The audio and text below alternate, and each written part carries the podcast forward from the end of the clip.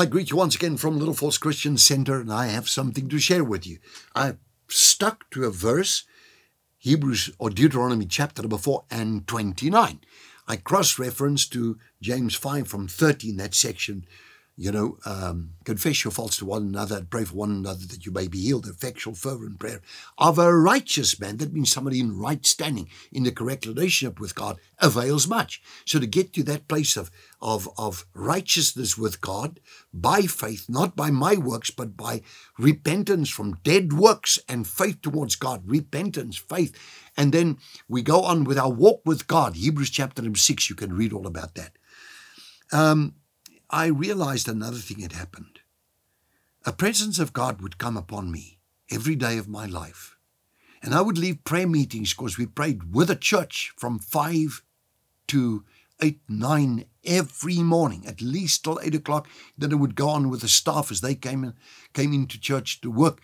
For another hour, I pray four or five hours per day. Then again, lunchtime. Then again, before the evening when I had the Bible school in those days, and we used to call it uh, the College for Advanced Christian Education. It was the old one there, and that's now been been completely. It's a total new dimensions, even spreading to the United States. It's just amazing how you start a thing and it just grows. But I prayed.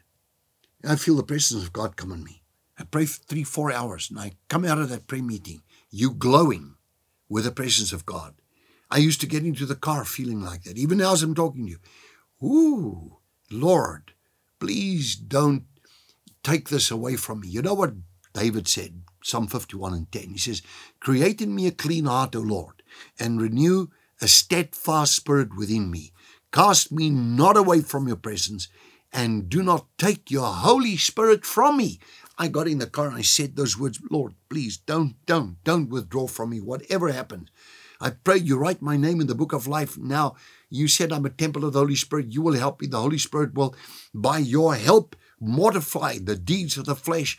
And Lord, I pray for this thing for a victory continuously, constantly, every day. Help me, Lord. And then something happened. I prayed for one, two, three, four, several people that were filled with demon spirits. And I want to tell you, this thing is major. I remember the day that there were students at that time in the College for Advanced Christian Education uh, that uh, those one of them was a, was a psychology a psych, psychology doctor in psychology, and uh, they became friends of me, and uh, they would bring me patients that they counsel. They can't get them out of it. That are all kinds of bondage and therefore also perversions, therefore also sin patterns and what not, they would come. They will cast out demons. They will heal the sick. And I thought, my Lord, and I prayed for someone that was in severe bondage. Actually, that psychologist brought this young woman to me. I will tell you, there was that one. There were more and more. I would touch them and a fire would burn on them until that demonic force was expelled.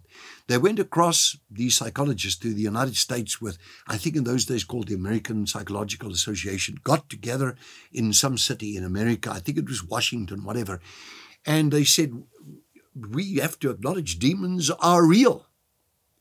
And then people from the world of psychology one even becoming a lecturer at university, coming to me and say, you know, I don't know, there's this thing here. And uh, how I, I don't know how to deal with this thing. Well, we told him what to do, but these demons would be expelled. I'll tell you more about that in the next session because my time's run out here. God bless you.